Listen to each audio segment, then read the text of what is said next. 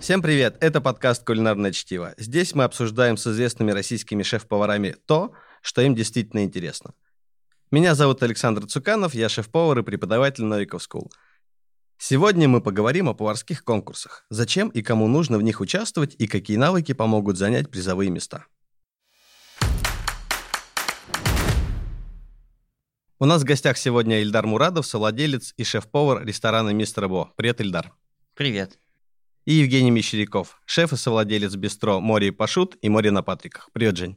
Привет. Ребят, давайте начнем с вашего бэкграунда. Расскажите, в каких конкурсах вы участвовали. Представлюсь, меня зовут Мурадов Эльдар, а, родом из города Ленинград. А, и меня пригласили сюда, как я подозреваю, из моего участия в конкурсе Сан-Пелегрино Янг Шеф. Это было в 2015 году.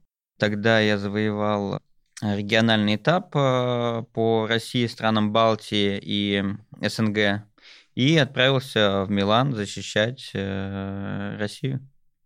До этого, я честно скажу, я к тем конкурсам, которые у нас были в России, относился очень скептически. Но когда услышал про конкурс э, Сан-Пелегрино, он меня заинтересовал, и э, мы начали готовиться к нему. Сколько тебе было на момент участия? 29. Он до 30, правильно я помню? Он до 30, да, я тютелька в тютельку прошел по возрастному. Класс. Женя, а расскажешь про свой конкурс? Где участвовал, как тебя зовут? А, добрый день, меня зовут Евгений Мещеряков, я шеф и совладелец а, двух проектов на центральном рынке, это «Море и Пашут», и недавно мы открыли ресторанчик на Патриарших, это «Море на Патриках». А, участие в конкурсах у меня началось с 2013 года – с 2013 года я первый раз принял в отборочном этапе а, Золотого Бакюза именно внутреннего российского а, участия.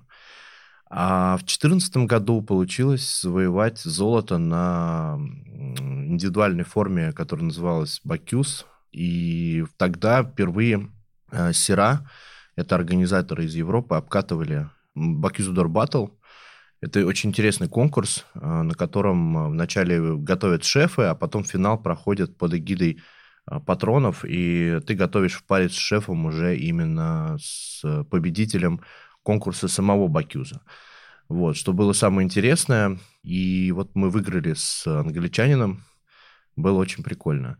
И недавно, в 2019 году, я принимал участие опять в отборочном в российском Бакюзе. Вообще принимаю во всех э, участиях в отборочных э, Бакюза, потому что не оставляю эту надежду поехать в Европу и после съездить на мир. Вот. Э, очень интересный конкурс, который открывает не только новые горизонты, является вообще законодателем моды гастрономии в мире. Все, что появляется на Бакюзе, через год, через два года появляется в индустрии в мире – и глядя на это, ты смотришь и понимаешь, как развиваются особенно страны, сборные, и как э, складывается вообще подход к гастрономии в мире. Поэтому этот конкурс очень интересный и полезный. Не только для участия, но еще и для наблюдения за ним. Конкурсу всего 42 года. В этом году ему будет 43. И, соответственно, придумал его Поль Бакюс, который вот ушел от нас не так давно. Но сын э, очень трепетно ведет, э, очень следит за продолжением э, дела отца. И поэтому все это, конечно, на высшем уровне. Сейчас наша сборная под предводительством Виктора Белея поедет на чемпионат мира. Для нас это такой огромный шаг для всего нашего поварского сообщества, да и вообще для России, потому что никуда дальше Европы выехать им не удавалось. Опять же, Выбор пал, наверное, чисто случайно, потому что мы получили wild card. Это такая дикая карта, которая позволяет э, одному из выбывших участников или не достигшим там количества баллов войти э, в эшелон соперников и занять свое место. Я надеюсь, что это больше не просто везение, а все-таки уже политические взгляды, потому что сейчас мы находимся на пике развития, пока весь мир остановился в пандемии – и рестораны у нас намного давно качественнее, интереснее и богаче вообще и в интерьерах, и в философии, и в подходе, и умнее даже по сезонам и продуктам, нежели чем рестораны многие в Европе, например.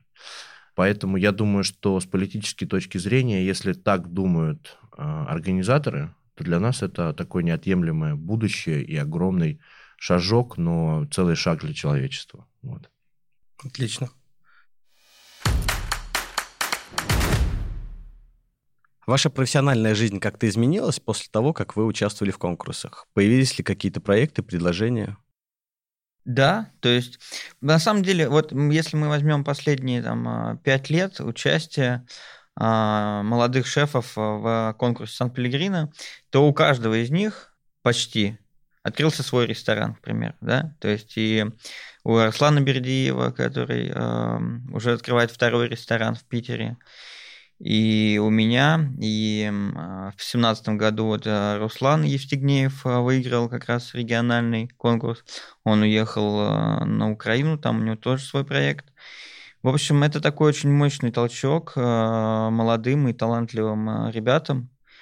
И даже если посмотреть по миру, те, кто завоевывали хотя бы на региональных этапах, выигрывали – они тоже достаточно э, топовые шефы стали, потому что я общаюсь с несколькими ребятами, с которыми мы участвовали еще, будучи в 2015 году.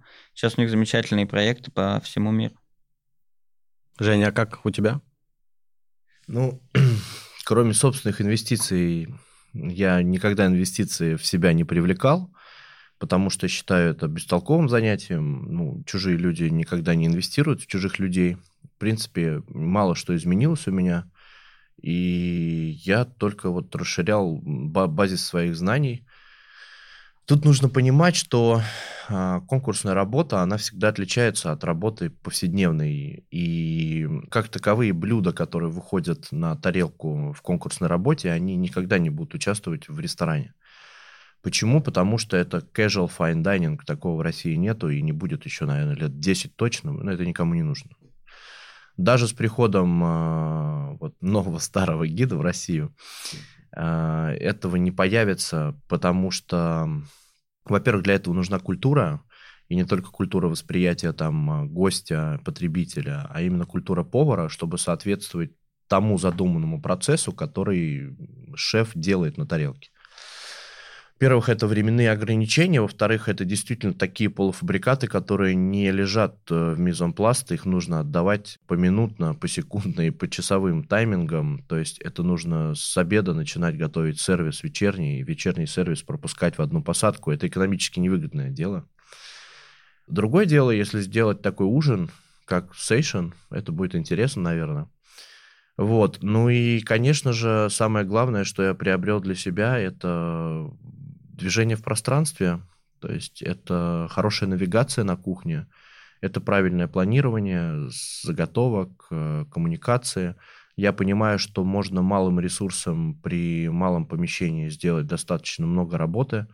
Главное правильно спланировать э, расстановку, распределение силы обязанностей, своевременный контроль, своевременная постоянная коммуникация. То, чему научил меня этот конкурс неотъемлемо, это работе.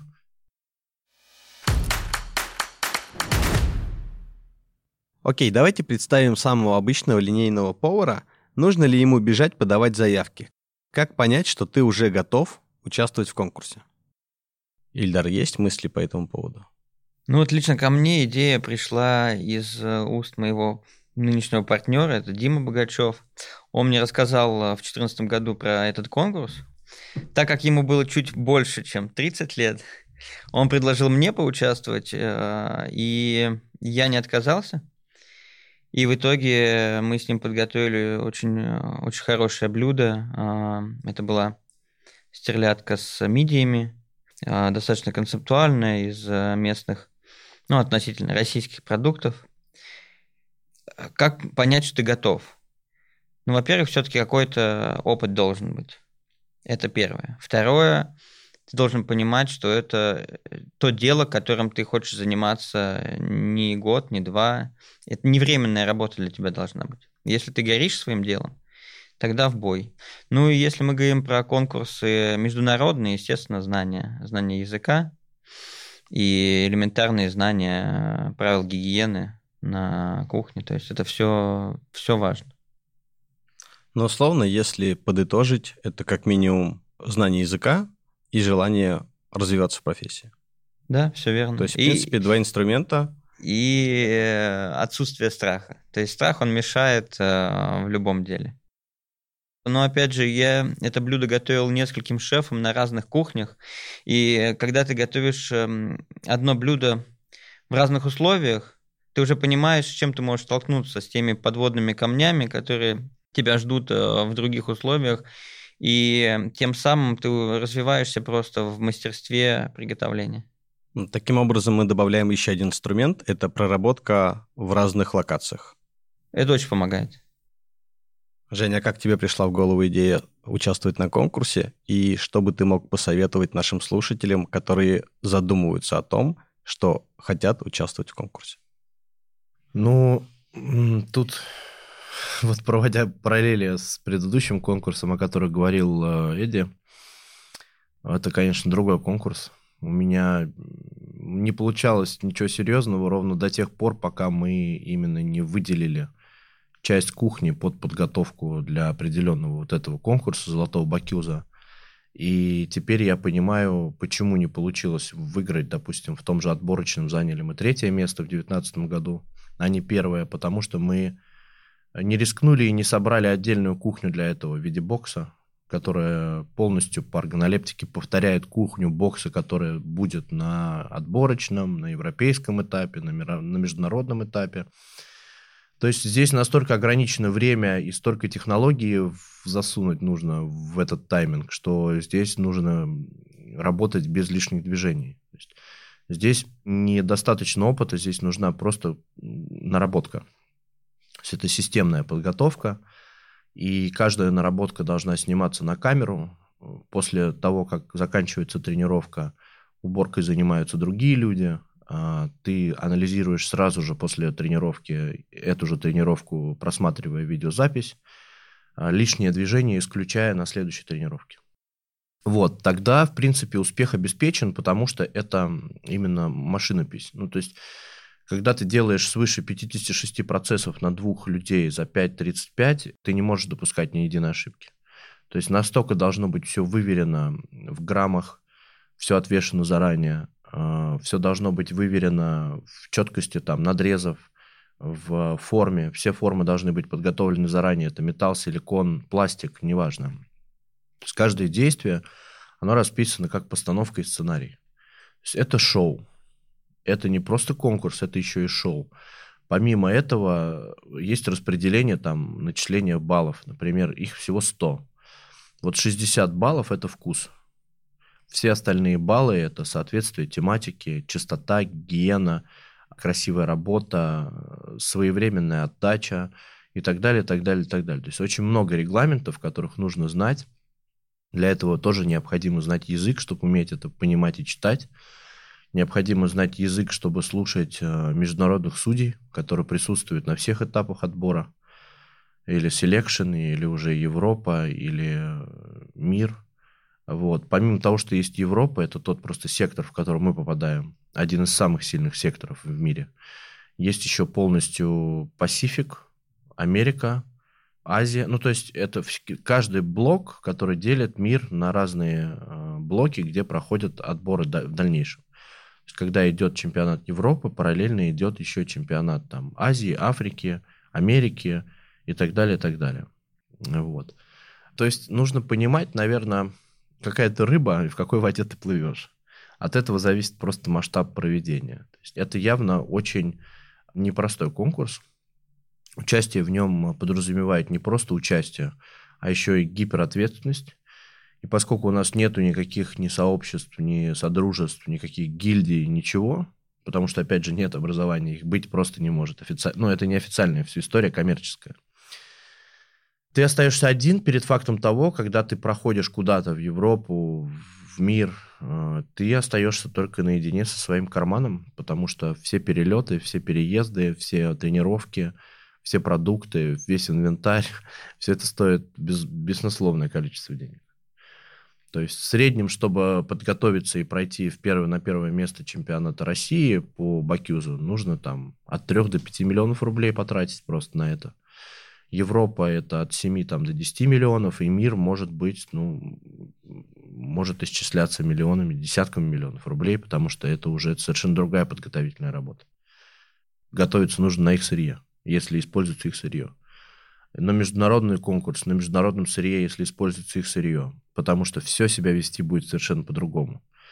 Здесь э, это тоже большая сложность, особенно, я думаю, сейчас. То есть, чтобы привести там какие-то...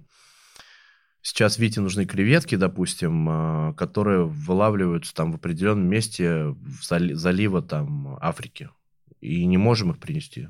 Даже через Росрыболовство не можем привести. Потому что даже нет квоты на нашу страну такой. Поэтому, в общем, есть свои определенные сложности, нужно быть к этому готовыми. Конечно, есть э, какие-то ходы, скажем так, аварийные, запасные, их тоже нужно всегда прорабатывать, на это на все нужно время. И поскольку время это самый ценный ресурс, нужно просто правильно его распределять, тогда все получится. Это все, конечно, базис опыта и, прежде всего, и, и идейных людей, которые вот собираются с тобой в команду и помогают это делать, потому что, еще раз повторюсь, это не линейная работа, это не ресторан, здесь нету ни ежедневной прибыли, здесь только ежедневная потеря. Поэтому к этому нужно быть готовым. Это непростое занятие, это целый проект. И вообще сам по себе Бакюс это целый проект отдельный, поэтому я не очень понимаю людей, которые там ведут много, несколько проектов, если это свои или чужие, или еще какие-то переезды куда-то там, гастроли. Я не очень вижу, что это прям вот, ну, нужное, нужное политическое движение для Бакюза. Если следовать в Европе, то это свой ресторанчик, это своя подготовительная площадка, которая не задействуется во время работы, она задействуется во время именно подготовки. Это либо рано утром, либо ночь. Ну и таких конкурсов очень много по миру. Есть Куб де Мон, это кондитерский, это чемпионат мира среди кондитеров. Есть э, МОФ, это достоинство носить вот этот триколор французский. Он только у французов проводится среди французов. И это нас намного серьезнее дисциплина даже, чем Бакюс. Поэтому есть куда стремиться. Я также хочу поделиться опытом участия в каком-то конкурсе, я даже не помню, как он называется. Э, он проходит всегда на метро. Шеф а Рус? Да, да, да, да, да, да, да. Вот шеф а Рус это такое интересное очень событие на самом деле. Мы побеждали в нем в Питере, приезжали на финал, и что-то там мы кому-то что-то не сказали или не улыбнулись. В общем, четко у нас была очень чистая работа, мы все отработали. И на самом деле, ну вот этот конкурс для меня показался, вот что мы пришли такие старшеклассники и просто начинающие классы там построили, разогнали. Ну, как-то все это очень смешно. Вот в таком конкурсе участвовать не нужно. Точно. Это вовсе не, не гордость участия, это, это такой опыт больше, чтобы понять, что этого делать не нужно. Но вот какого-нибудь своего там пацана 16-17-летнего я туда, конечно, бы отправил, чтобы он просто там поворочился бы, посмотрел. Но опять же, как старт конкурсов, это неплохо. Ну, просто сходить, да. вот. А что-то приобрести там новое, что-то увидеть для себя, нет, конечно, это глупая трата времени. Время самый дорогой ресурс. Поэтому я думаю, что вот Сан-Пелегрино и Золотой Бакюс на сегодняшний день это лучшее, в чем нужно участвовать. И кондитерам готовиться к Кубдему. В принципе, вот все, наверное. Были ли у вас какие-то стадии, может быть, на подготовке конкурса, когда, типа, все, я больше не буду ничего делать, мне это не нужно, это того не стоит. Ну, может быть, эмоциональные какие-то взрывы. Ну, были, скажем так, не то чтобы э, руки опускались, но неприятные моменты. Э, к примеру, на финале ребята проходили, там, да, было, грубо говоря, сначала три финалиста, но при этом э, ты пробуешь их еду, и ты очень сомневаешься, лучше ли она, чем то блюдо, с которым приехал ты. И это немножечко, да, обескураживает. Но при этом так, чтобы руки опускались, нет. Опять же, как сказал Женя, участие – это уже победа. Но на самом деле, если мы говорим про конкурсы в принципе, то нельзя забывать про World Skills. Это первое. А второе, мы сейчас вот э, с питерскими шефами стараемся объединиться и создать, скажем так, э, не то чтобы свой конкурс. просто начать двигаться в этом направлении. И как раз идейный вдохновитель э, этого движения Тёма Гребенщиков. У нас 9 числа будет первый прогон этого месяца на базе учебного заведения. Я надеюсь, это будет интересно, и в ближайшее время вы услышите об э, еще одном competition. Класс. Жень, руки опускались? Да, опускались, конечно. Ну, а что делать? Ничего и не поделаешь. Ну, я думаю, что конкурс не стоит того, чтобы опускались руки. Это всего лишь конкурс, так же, как и любой проект, всего лишь проект. Главное, чтобы все было хорошо с семьей, с друзьями, с детьми. да, поэтому все это просто и, это процесс, который нужно отстраивать. Если его нельзя отстроить прямо сейчас здесь, то нужно подойти к этому так, чтобы в следующий раз не случилось того, чтобы непредвиденное было уже пройденным. Я совершенно спокойно отношусь. Я больше скажу, даже если бы у меня на чемпионате мира бы чего-то кому-то не дали, я бы развернулся бы спокойной душой, просто вернулся бы домой и работал бы. У меня же есть э, дело моей жизни. Это не конкурс явно. У меня есть намного интереснее затея. Вот. Это, конечно, не создание своего компетишна, Эдди. Вот, это круто, конечно. И в продолжении темы образования я бы хотел привести пример конкурса, который проходил у нас на Eco Мы во время пандемии провели бесплатное онлайн-обучение. Для того, чтобы на него попасть, нужно было оставить заявку, написать мотивационное письмо и отправить нам фото авторского блюда. Заявок в итоге было более 700. Из них мы отобрали 175 студентов. Они сделали домашнее задание, получали оценки. И в итоге мы позвали 12 лучших учеников к нам в школу и провели очный конкурс. Я как раз помогал ребятам в день конкурса и заметил, что сложнее всего им давался тайминг. Расскажите, как вы тренировались, чтобы уложиться во время? Как-то прокачивали этот скилл дома? Я, наверное, несколько месяцев стоял, и вся рыба, которая приходила в ресторан, она приходила через меня. Чтобы каждую минуту, а где-то и секунду, да, сэкономить потом для, на разделке рыбы уже в конкурсе. Ну, это помогло. Вообще, тайминг это одно из самых э, важных, конечно же, частей э, выступления. Сейчас даже те конкурсы, которые есть, э, таймингу откладывают очень большое внимание. И если там не уложился, снимаются баллы и так далее. Конечно, это важно. Ну, мы можем приготовить одно из лучших в мире, в мире блюд за неделю, да. Ну, у нас-то два часа есть, ну, к примеру. Там, да? Так что Конечно, важно. Как бы не было вкусно, нужно не забывать про время. Жень, сколько таймеров было на время подготовки? У нас было 13 таймеров. Тайминг очень важен. Если ты не успеваешь, тебя снимают огромное количество баллов. То есть каждая секунда это, это балл. Каждая минута это уже 10 баллов. То есть это недопустимо. Поэтому надо успевать в любом случае. Лучше так делать, чтобы отдавать и быть готовым раньше чтобы быть готовым отдать в нужный срок, время там и так далее. Ну, мы, собственно говоря, все три месяца готовились. Мы уже через месяц знали, что мы готовим, и все остальные месяцы мы готовились на то, чтобы сократить э, время потерь. То есть мы упрощали, упраздняли, именно чтобы сохранить вкус. То есть мы использовали разные технологии, чтобы найти выход именно экономии там, 5 минут, 3 минут. В итоге это просто все складывалось полчаса в 35 минут. То есть ну, такая работа производилась. Обязательно, потому что, еще раз говорю, любой конкурс, он ограничен во времени, ограничен четким тех заданием. То есть это есть регламент того мероприятия, которое тебе заказан или придуман тобой же для заказчика.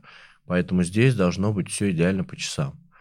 Если у тебя собираются гости в 18.30, то есть там 18.15 ты должен выставить welcome, потому что они соберутся раньше, чем 18.30.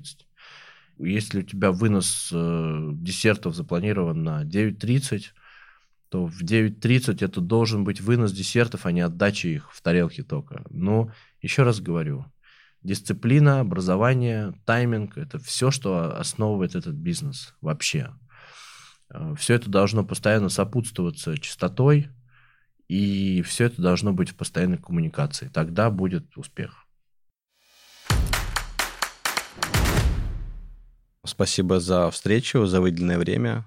И я думаю, до свидания. Спасибо вам. Счастливо. Тебе спасибо. Пока. Заходи в гости. Хорошо. Спасибо всем, кто был с нами. До встречи в следующем выпуске. А пока не забывайте ставить нам оценки и оставлять комментарии на тех платформах, где вы нас слушаете. Делитесь ссылками с друзьями и подписывайтесь на аккаунты Noikov School в Фейсбуке и Инстаграме. Пока.